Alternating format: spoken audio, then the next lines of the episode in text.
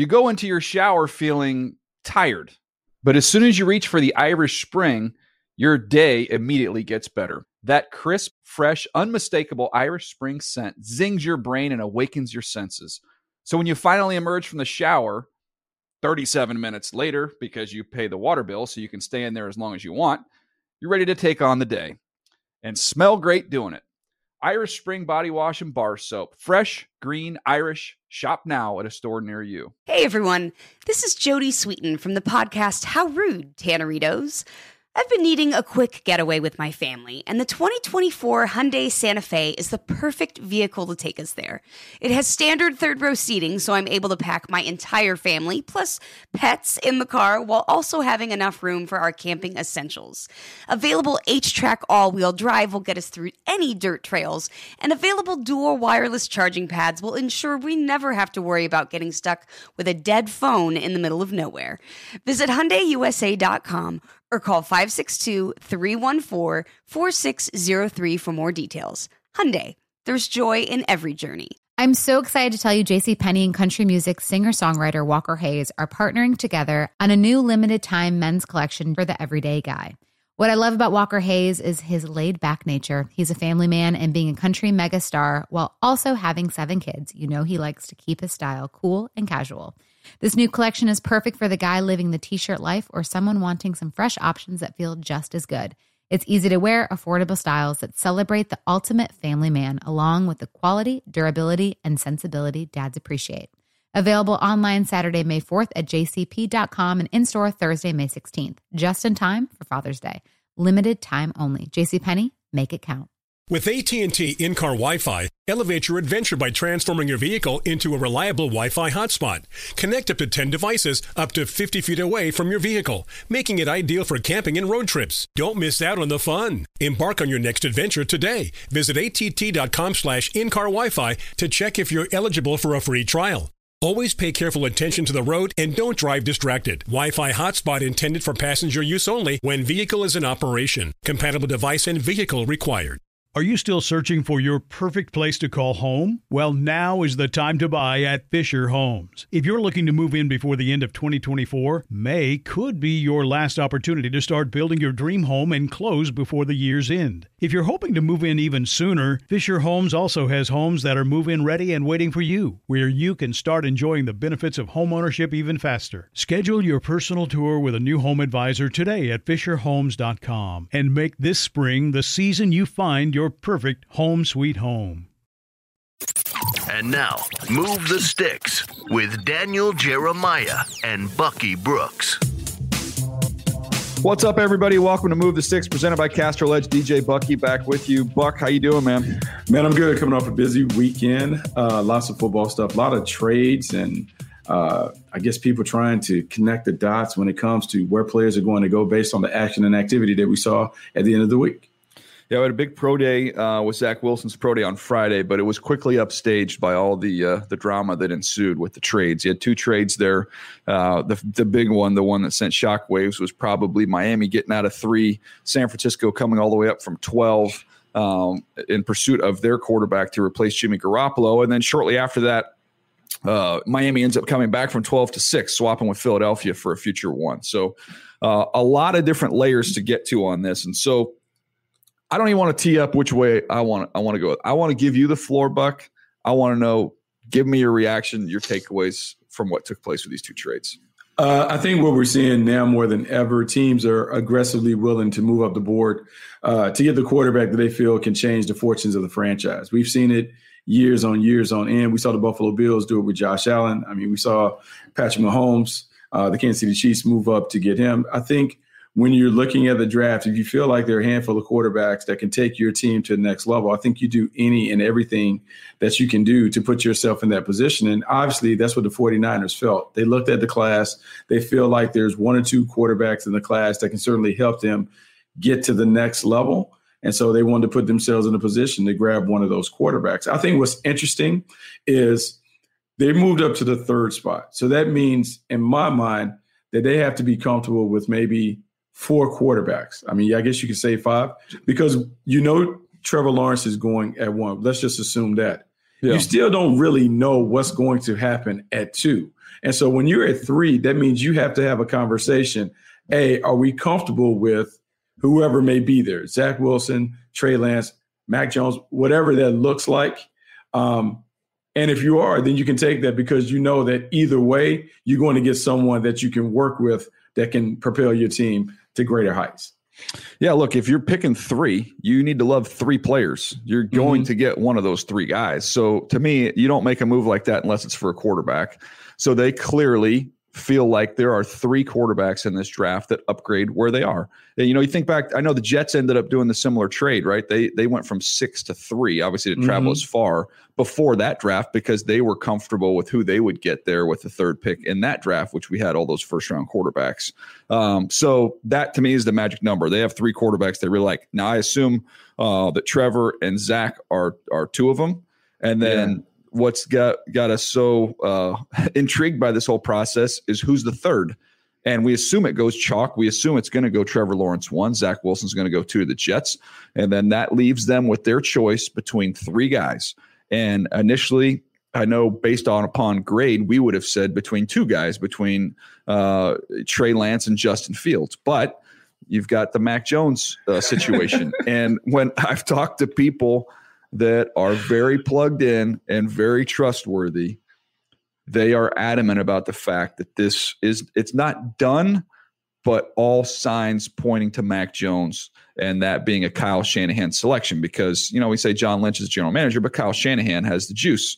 So mm-hmm. he's going to get the quarterback that he prefers. And that's so that's what you hear. Now, I looked at it, you know, from my situation, as soon as the moves happened, I thought, okay, when he said Jimmy Garoppolo's in our plans, which I don't even know what you take from that. You know, mm. at a pro day when you know Steve Wyche asked him about Garoppolo, I don't know what you really can say. You know, at, at, that point in time, but he said, "Yeah, he's still in our plans." So when you hear that, I'm like, "Oh, it's Trey Lance. They're going to sit Trey yeah. Lance for a year uh, behind Jimmy, and then off they go." But then that's not what comes back to me information wise. Now, the interesting thing is when you talk to people. Um, that don't need a quarterback, general managers in the league, evaluators, they they all are shocked uh, when you when you talk about this that like you traded all that to go up to get Mac Jones, and they don't see that as a clear substantial upgrade over what you have in Jimmy Garoppolo. But then yes. you talk to other people, the other people that know Kyle Shanahan say like, nope, this is what he wants to do. And you've kind of referenced this as well, Buck. I've heard you use the analogy he wants to play. Kyle wants to play quarterback. He's going to do it from the sideline, and he wants joystick. a joystick out there in the field, and that's what he's going to get if he goes with Mac Jones. He is going to get that, but I want to find the quote because uh, the guys have sent this quote about um, what Kyle Shanahan said after facing Josh Allen. Yeah, a more last year, and a more mobile quarterback, more options in that. Now, what you want to do is basically you want to look for elite traits. You want to look for a guy that has more than what 98% of the quarterbacks have. And so um, I understand this. And here, here, here's what I, I, worry about because, like, this is what we do. We have a month to go before the draft. And so we're going to speculate about why, hey, let's look back. Matt Schaub, Kirk Cousins, those are the guys that he had. Matt Ryan, like, hey, he had all of those guys and maybe he did wonderful things. But here's the thing when we talk about the Shanahan tree, you know who they won Super Bowls with in this system? John Elway and Steve Young.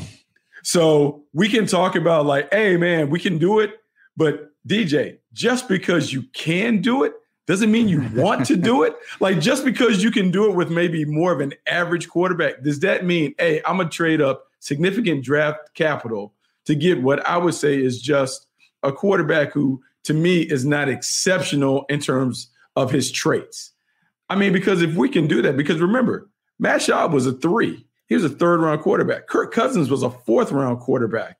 I know Matt Ryan was uh, taken in the first round, was third overall, but it's different because the Matt Ryan that he got was a Matt Ryan that had already played in the league for some time. And yeah. so to think that we're going to compare Matt Jones to Matt Ryan when Matt Mac Jones has 17 starts, and I hear people talk about, oh, he's the most pro ready what what did I miss? Like, what did I miss about that? Because the system at Alabama looks like a pro style system. He has 17 starts. He doesn't mm-hmm. have elite physical traits. Yes, we can talk about his IQ and his mind and processing, but I also could say, man, he never got hit. He's mm-hmm. never seen a muddy pocket. He's never had to deal with receivers who couldn't get open. And I know we can go back and say the same thing about Tua Tagovailoa and every other Alabama quarterback, but there is something to be said for that. I just think that if I'm going to draft in the top five, man, I want to draft the, the winner of the beauty pageant. The, mm-hmm. the, the, the, winner of look, they have the traits, they have everything, they have mobility, arm talent, and all of that stuff. And look, I, I, I'll I'll be the dissent on dissenting opinion in this.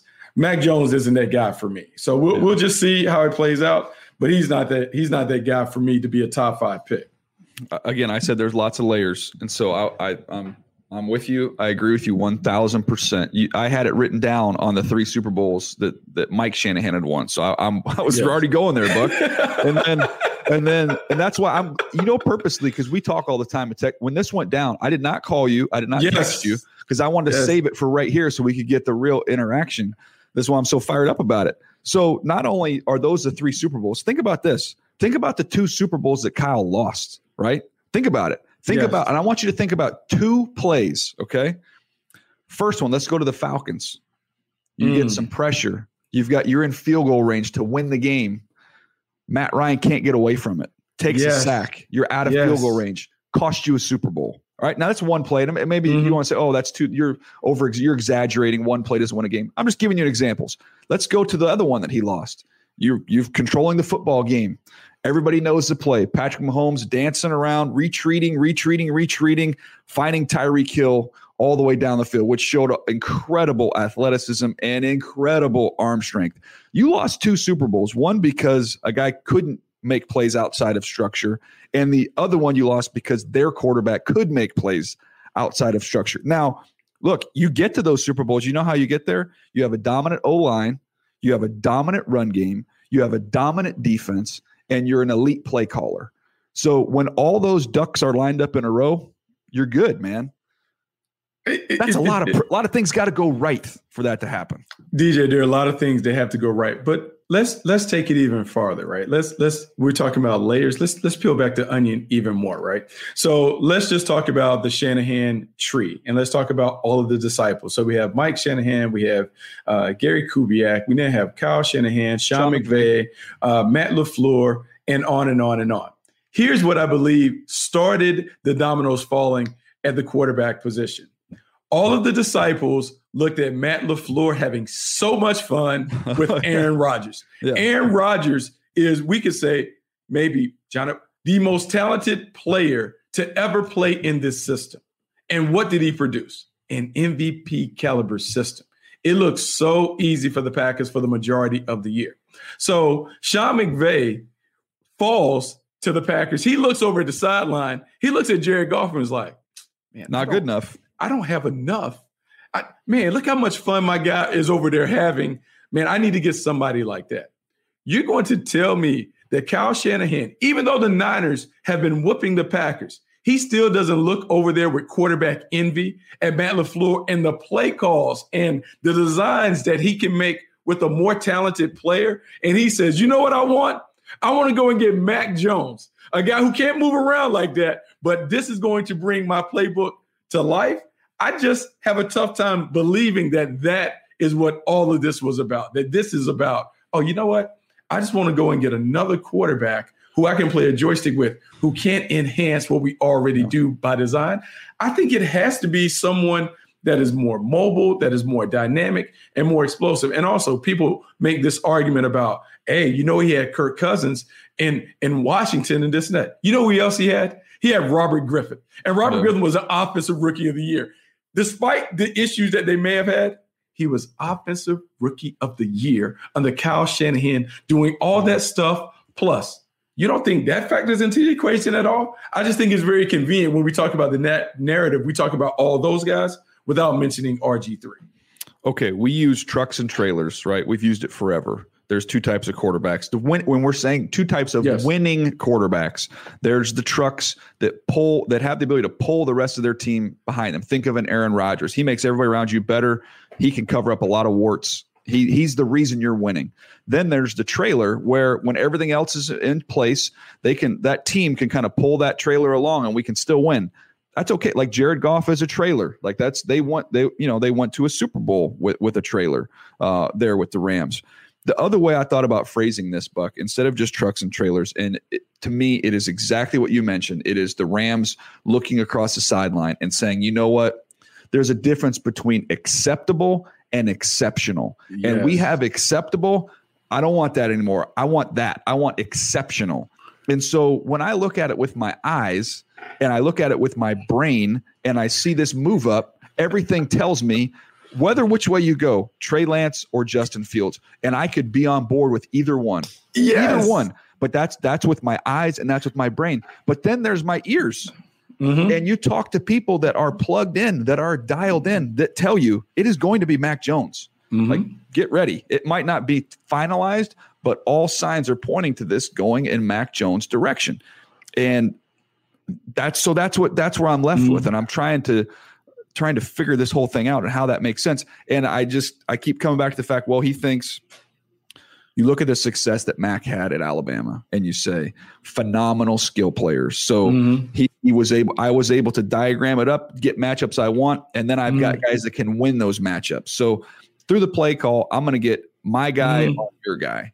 And then I just need him to think the same way that I'm thinking so that he can find that matchup and deliver an accurate football. And he said, well, he did that at Alabama. They had great skill players. We've got mm-hmm. George Kittle, Aiyuk, Deebo Samuel. We're going to get the one on ones we want. I'll get that by play design. I just need him to execute it. Here's the okay. problem that works at Alabama. You know who doesn't play for Vanderbilt? Jalen Ramsey. You know who doesn't play for Vanderbilt? Aaron Donald. Like it's not always perfect, man. Like it just isn't. And I want somebody that when everything on the paper doesn't line up right, you can make me right. And and I'm not taking shots at Mac Jones. Like to me, if you're going to cherry pick one team for Mac Jones to go to that would heighten what he mm-hmm. can do, it would be the 49ers. It'd be great for Mac if he went there. And I think he would be successful to a degree. Yeah. But in uh, terms of chasing the ultimate prize to be able to play at that level, I just feel like if you make that pick, two years from now, you're going to be going, what am I doing? I, I, want a little more. I think I what am I doing? a little bit more. Okay. Cause I, I don't want to feel like uh, this is a beat up on Mac Jones session. No, I'll, I'll, go. I have one more point about Mac Jones because here, here's what it comes down to. DJ, we talk about the NFL being a quarterback driven league. And the teams with the best quarterbacks are the teams that are typically in the playoffs. So let's just think the easiest path to the playoffs is winning your division. Where does Mac Jones rank in this division? Russell Wilson, fourth, Matthew Stafford, and Kyler Murray. When is that ever going to change? Who is Mac Jones going to surpass in his first two to three years in the NFC West? Like I, am just saying, who is who is he going to snatch down and pass? Are we going to wait until but Matthew Stafford retires and Russell Wilson is maybe traded away for him to close the gap. I, am just trying to figure out, like, when we think of it logically, I just can't in my mind, in my mind, say, yeah, you, you know what? Mac Jones is the missing piece. However, that said, I will say this, and we all know it. Ego plays a part of all of the decisions that are made, sometimes from a coaching standpoint. And if you are kind of the dragon slayer as the play caller, you feel like you can do it with anybody and everybody, right? And we've heard the conversations coming out of San Francisco, and in fact, where they may express some frustration with Jimmy Garoppolo, and they'll talk about Nick Mullens and CJ Beathard and all those things. But then at the end of the day, Jimmy Garoppolo had a far superior record than those other guys when they had the opportunity to play. And I have to know that the frustration that Kyle Shanahan had at the end of the year when they were playing with those other guys.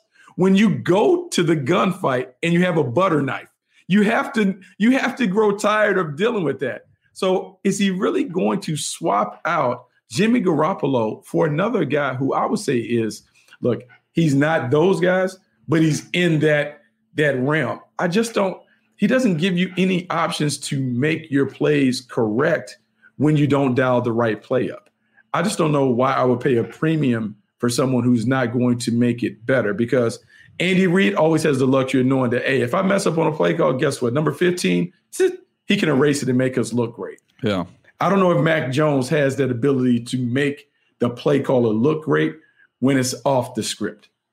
Yeah, and, and, this is again, I said there's a million layers. this I think you mentioned RG three a minute ago. If you if you look at it, let's let's try and be objective and let's let's take our opinion mm-hmm. out of it and try and look through their lens. So, and I try and figure it out, and I still struggle with it. But I could say, okay, you mentioned RG three. Well, RG three couldn't stay healthy, and right. when he couldn't stay healthy, they couldn't win. Jimmy Garoppolo can't stay healthy when he's not on the field. Mm-hmm. You mentioned it; they don't win.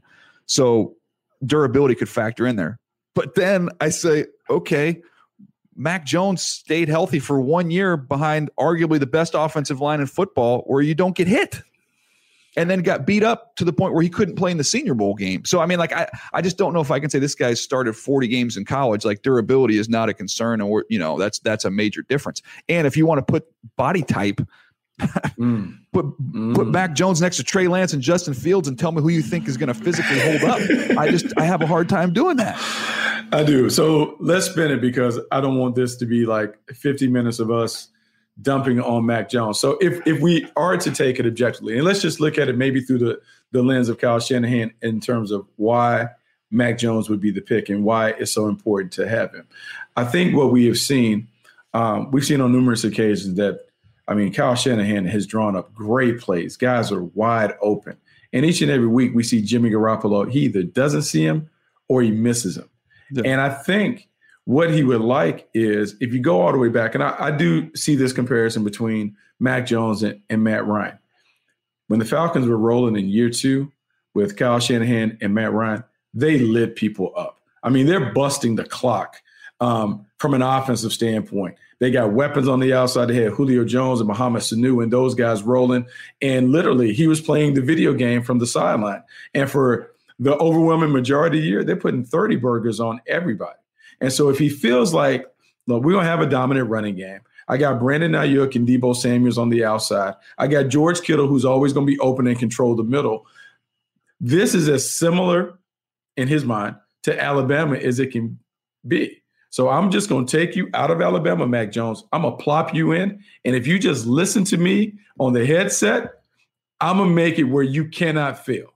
And the system is going to overwhelm everybody else. And DJ, we have seen the system really work with lesser players. It doesn't take long to look around the league and look at how Kirk Cousins has success, Baker Mayfield's had success, Jared Goff has had success, and Jared Goff, the success led all the way to a Super Bowl. So maybe in his mind, he's saying, if I can just get someone to take us from point A to point B, we're going to win a bunch of games and we're always going to be in the mix, regardless of what else is around the league. I know that my system is going to put us in a position to win a high number of games, and Mac Jones will be the perfect joystick for me to play the game through. Again, I don't argue that at all. I, I think if you're going to make a case for the best fit for Mac Jones, that would be the fit, and I can make a case that he's going to he's going to have success in the system. Everybody has success in the system. It's a very quarterback friendly system. Yeah. But to me, I just if I'm going to make that bold of a move, Whew. I just want I just want I want the player to be able to make me right when I'm not right. That's mm-hmm. it. That that's what it comes down to to me. And again, nothing. The decision's not made. We still we're still a month away from the draft. Lock can happen between now and then. It's just fascinating to me. Fascinating to follow it. Let, us look at mm. it from the other team's uh, standpoint here. Okay. Miami Dolphins. We put the Miami Dolphins in our body shop literally the day before mm-hmm. this trade went down, and we did a trade with the Dolphins uh, I believe, going to nine, and they ended up going to twelve. And but basically the same. They ended up getting an extra one going uh, going to mm-hmm. twelve, and then they come back up to six. Um, but it just made sense from what needs they have and where they are, and the value of the third pick because of the quarterback class. If if they were going to stick with Tua, there was no way on earth they could have stuck at three and picked a different a position player. You can't do that. If you're going to take a, somebody other than a quarterback, you cannot stay there at three. And, and that answered itself right there.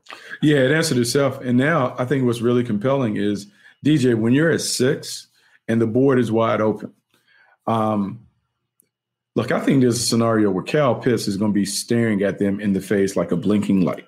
Yeah. And I know we can talk about all the other pass catches and those things, but in my mind, Kyle Pitts rates higher than those guys. And when you think about the combination that they potentially could have with Kyle Pitts, Mike Gesicki, um, they brought Will Fuller over. They still have DeVante Park. Like you talk about a team that can really come at you. And I know we've talked about Tua Tagovailoa being the RPO master, being able to get it out of his hands.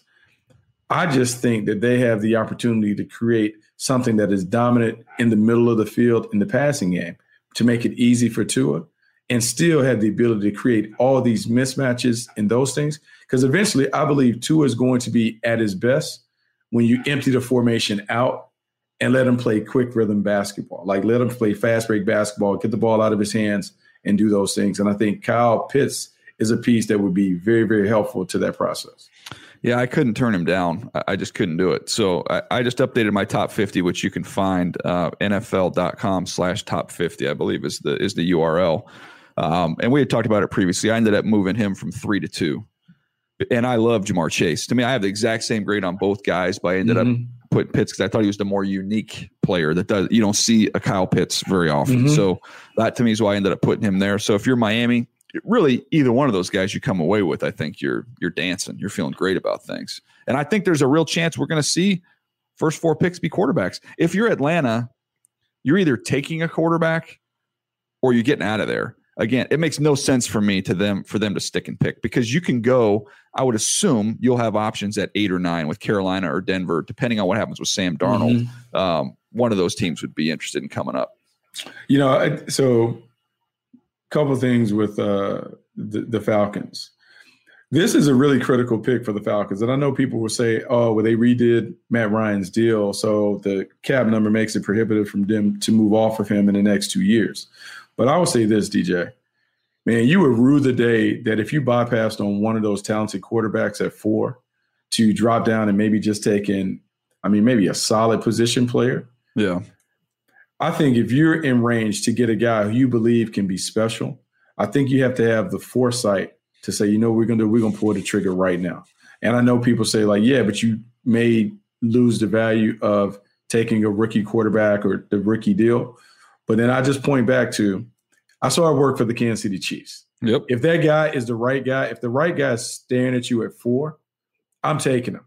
And I know Matt Ryan will have another year. But if I have an opportunity to eventually upgrade the position, because we're not talking about a year year league, we're talking about the quarterback position being a decade a decade long position. Where if you have an opportunity to get a franchise guy for at least a decade, that guy mans the position and makes all the other pieces around in the puzzle. It makes it easier to find if I'm the Falcons, man, I would I would go slow on moving off of the fourth pick just for a position player, just to get more picks. Because I don't know. I know we say it every year. Hey, some other quarterbacks will emerge. I just feel like this class is really, really special. And I'm not really trying to get out and move off of a special player if I can get him at four. I, let me get your take on this. For me, and I have again, I just updated my top 50, and I have Trey Lance at seven Mm-hmm. Let me look. Then we'll double check on this. So I've got, you know, Lawrence one overall. I've got Zach Wilson number four overall, who put on a show. We'll get to that in a second. I've got Trey Lance number seven, and I've got Justin Fields number eight. So the more that I continue to do on these quarterbacks, Buck, the more I feel strongly there are four big time dudes who are top 10 type players in any draft for me. Yes. Top 10 type players. I don't know. Maybe next year we get some guys. We never know. You can't predict this far out what next year looks like. But I know I'm here right now. Opportunities staring me in the face to get a guy that could be my answer for 10 plus years, even if Matt Ryan is my guy for the next two years. I'm with you. I I couldn't turn that down. I don't know if I'm ever going to get a chance to pick a player like this in the next five years. Right. I'm not doing that. And if I'm Arthur Smith and I'm thinking about how I'm going to build my team, I'm not expecting to be back in the top five next year. Like I'm not expecting to be in range to be in line to get a quarterback. And I know you're saying, well, hey, you get another first round pick to come back, but I would re- like to control my own fate, my control my own destiny, and so I can do it right now. You talk about it, DJ. I sincerely believe Trevor Lawrence, Zach Wilson, Justin Fields, Trey Lance, in whatever order. I think those guys are as good as it gets at the quarterback position. And I'm sure mm-hmm. the odds say that one of those guys will falter, but I would say the odds also say that those guys are going to be credible starters. At least 75% of those four are going to pop yeah. and, and do something. And I just, I just believe this is a unique situation where you have an opportunity to get a guy that you can build your offense around and make special stuff happen. I'm taking one of those guys because even when I compare those guys to what could be available as a position player, the difference in this draft, I don't think there is like the the crown jewel position player out there that's not a quarterback. That we're saying, hey, this is the transcendent player that would be a top five player in any draft. I don't know, man. I'm I'm more likely to to lean towards a quarterback. Yeah, I, I, agree. Uh, I'm, I'm with you on that. Um, how about the Eagles? The Eagles now are in a situation mm-hmm. where I, I, actually really like where they're positioned because yeah. if you look at them traditionally, last year they took a receiver, Reagor, which I thought was a reach in the first round. But traditionally, as an organization, they've believed in big guys and and uh, in premier positions in the first round. So mm-hmm. now, where they were at six, they were kind of staring to me. Kyle Pitts was a you know the Ja'Marr Chases. That's where that was the mm-hmm. value where they were picking there. Those are the best players they're going to see. Well, now you slide back to 12 and you you might have a chance to get Surtain, the corner, um, who after Farley's back situation, mm-hmm. I think is probably the number one corner on just about everybody's board. Um, so you're in range there for him. And even uh, Jaycee Horn, I don't think it's too outlandish to take him with the 12th pick. So you have an opportunity to get one of the top corners. You probably have all of the pass rushers staring you in the face. You know, if you feel like that's Kwity Paye, if you feel like that's Greg Rousseau, Jaelan, whoever you think that is, Jaelan Phillips, whoever it is, you have a chance to get potentially the number one corner or the number one pass rusher at 12. And more so than that, you've now next year got probably three first round picks, depending on on how Wentz plays uh, with the Colts to hit those kickers that would turn that two into a one. Worst case scenario, next year you got two ones, you've got two twos. Yeah, no, I, I, I actually like where they're positioned, uh, DJ. I, I think when you're the Eagles, you're sitting there at 12, you can take a really good position player. We go all the way back to their history. They need to rebuild the offensive line. They need to be fortify the trenches. So you get a big offensive lineman. You give Jalen Hurts an opportunity to develop. You add some more um, maybe playmakers in the later rounds, and then you reassess it next year because now you have currency when it comes to the quarterback position. Where if you need to move off of him, you can put yourself in range to be able to do it. I think it would have been too tough for them to go shopping again at the quarterback store without fully giving Jalen Hurts an opportunity to be able to do it. I think just it, it, muddies the situation, makes it very hard. I think this gives them an opportunity to reset and rebuild. In my mind, with the eye towards being a playoff team in 2023. Yeah, here's here's let me talk about one thing you just mentioned there. You talk about the offensive line. The one thing I would say that I don't think they'll go in that direction, Buck, is that you had Jordan Mailata last year, who actually yes. played really well, is very gifted. You've Dillard. got Andre Dillard, who missed yes. the whole season as a first round pick. He comes back. You have Brandon Brooks, who missed the season. He comes yeah, back. Man, you have got Lane Johnson, Johnson's yeah. only 30 years old. I mean, he's not like he's 38. He's 30. He's one of the best right tackles in football. Kelce, okay, maybe you know his eventual replacement, yeah, but you don't, but you, you don't need to do that right now. First round, yeah. No, you're not taking a center in the first round, and he's he's still playing at a high level. So I think if they're healthy, even they even have a little bit of depth because I'm guessing that Dillard might he might not beat out Mailata. He might be your swing backup as a first round pick. So they, I think wow. I think it I think it points to me to to go on defense at 12. I think that's where the value would be if that's where they you know if that if they stay there at 12. Yeah. So if we if we think about defense, then it becomes a conversation. The unknown. Before we had a blueprint for how they wanted to play defense. Right yeah. now, I, am new I'm, scheme. Yeah, new scheme. I don't know. I'm thinking maybe it's going to be some of the stuff that they were doing in Indianapolis, like the Tampa 2 stuff, but I'm not necessarily sure because that will kind of change the pass rushers and what you want. They did re-sign Brandon Graham, I think, to a one-year deal. 33 uh, years old. Yeah. So at some point you need um, another pass rusher in there. So which one of the pass rushers would potentially fit? Uh, do they feel good enough about the corners that they feel like they can get a lockdown corner? Uh, it's interesting uh, to me. You talked about Pat Surtain. I do still think that I know we've kind of given him the crown and the mantle as number CB one. I believe he's the best corner mm-hmm. or whatever in draft, but I, I liked him over Caleb Farley. But I do wonder if there's going to be this conversation about Surtain and Jaycee Horn coming yeah. off the oh, pro days. And and all all those things. And when I looked at it, because I talked about it in my notebook, um, and Pat Surtain, I feel like you're getting the technically refined player. And Jaycee Horn, you're getting the more explosive, more dynamic player who might have an opportunity to pop at the next level if he gets into the right scheme. I would be curious to see, based upon what Philadelphia wants to do, if that's the conversation, that's the direction, which one of those guys is a better fit on the perimeter. I, I just think it's a great conversation to have at some point when you look at those two guys because both are very, very impressive in their own right. I have, uh, let's see, I've got Surtain at number 10 and I've got Jaycee Horn at 16. I, I moved Farley to 17. Mm-hmm. Now, most people you talk to around the league say you can't you can't take Farley in the first round with just the uncertainty with the health stuff with the back. I can I, I can believe that. Said, yeah. People said it was an outpatient. It was no, it wasn't as big of a deal. And then I go, okay, well, you think when do you think he's going to go? Oh, early second round. I'm like, well, apparently it's kind of a big deal then. Yeah, it, it, DJ. I think there are a couple of things that work against him.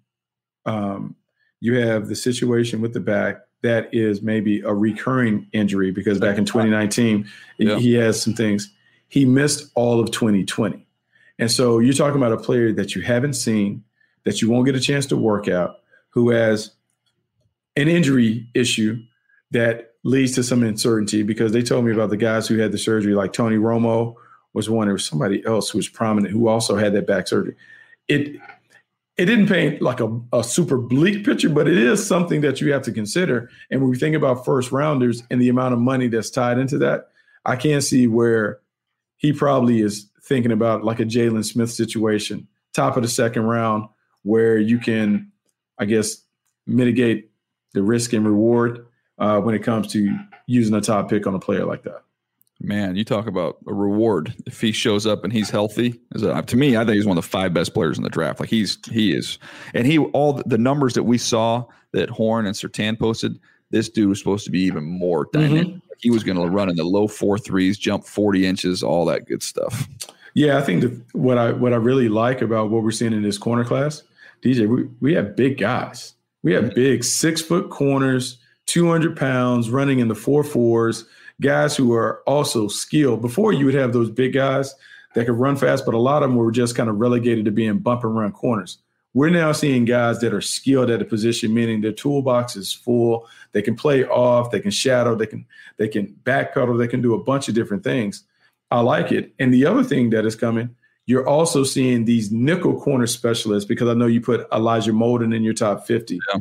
who also have size. Before we used to talk about the nickel being the little guy. Oh, we got to put the little guy the nickel position.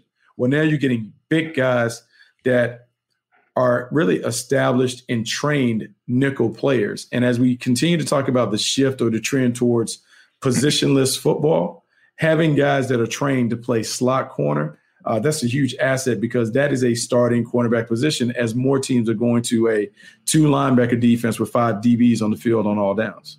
Yeah, it's a fascinating discussion between the trait corners and the, to me, the more instinctive, really mm. better football player corners. You know, yeah. I mean? so yeah. I ended up taking. You mentioned Molden. You know, he was a, he was a he was a good size, fine size for a nickel, but he's not a not a huge guy. Asante Samuel, not not mm. a huge guy but I, I, ended up moving them like over the Georgia corners who we saw, right?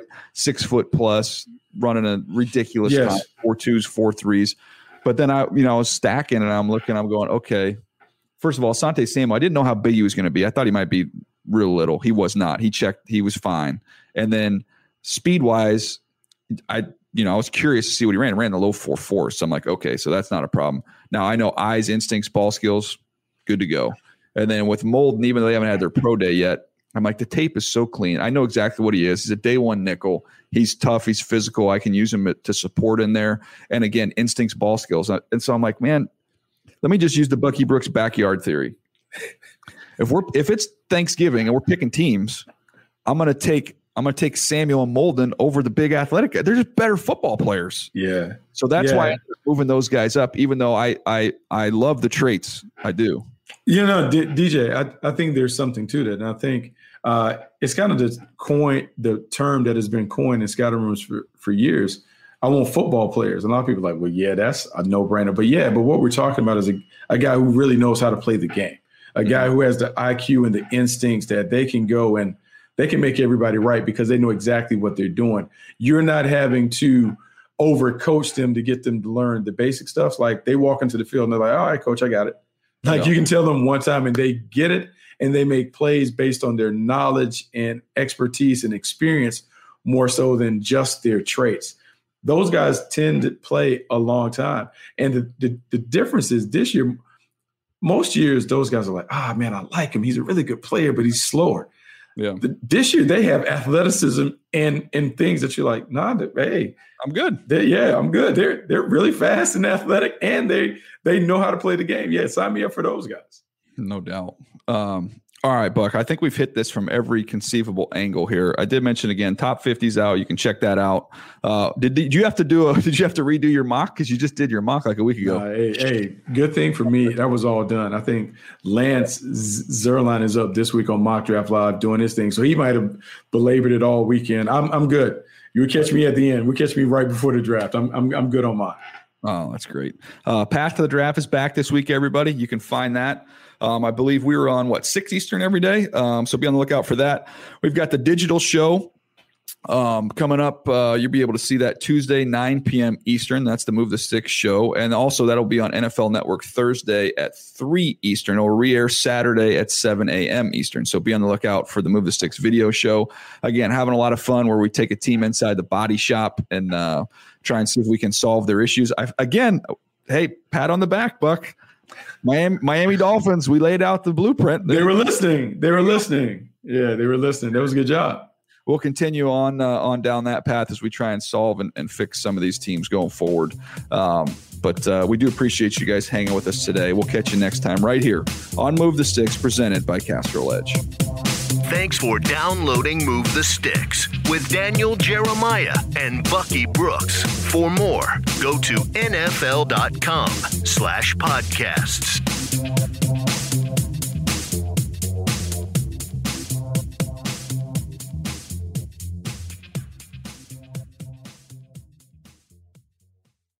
You go into your shower feeling tired, but as soon as you reach for the Irish Spring, your day immediately gets better. That crisp, fresh, unmistakable Irish Spring scent zings your brain and awakens your senses. So when you finally emerge from the shower, 37 minutes later, because you pay the water bill so you can stay in there as long as you want, you're ready to take on the day and smell great doing it.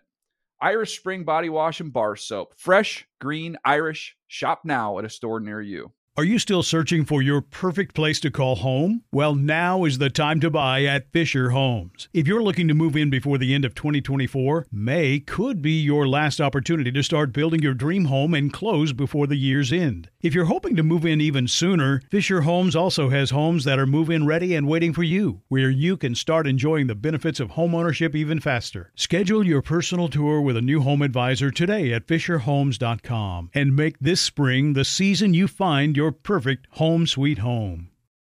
Awards Watch says Liam Neeson is at his best. Don't miss In the Land of Saints and Sinners.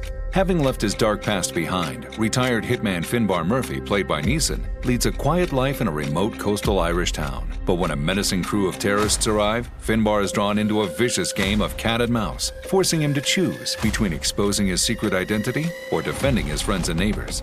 In the Land of Saints and Sinners from Samuel Goldwyn Films and Sony Pictures Home Entertainment. Watch it now on digital. Rated R. Getting ready to take on spring? Make your first move with the reliable performance and power of STIHL battery tools. From hedge trimmers and mowers to string trimmers and more, right now you can save $50 on select battery tool sets. Real STIHL. Offer valid on select AK system sets through June 16, 2024. See participating retailer for details. Open a limited time 11 month certificate at Kemba Financial Credit Union. At 5.25% APY, it's more than triple the national average, plus, it's a safe and secure way to grow your money. Visit your local branch or kemba.org slash CD for details. Offer expires May 31st, 2024. APY equals annual percentage yield. Restrictions apply. $500 minimum and $250,000 maximum deposit. Advantage status required. Comparison based on bank rate average. Federally insured by NCUA.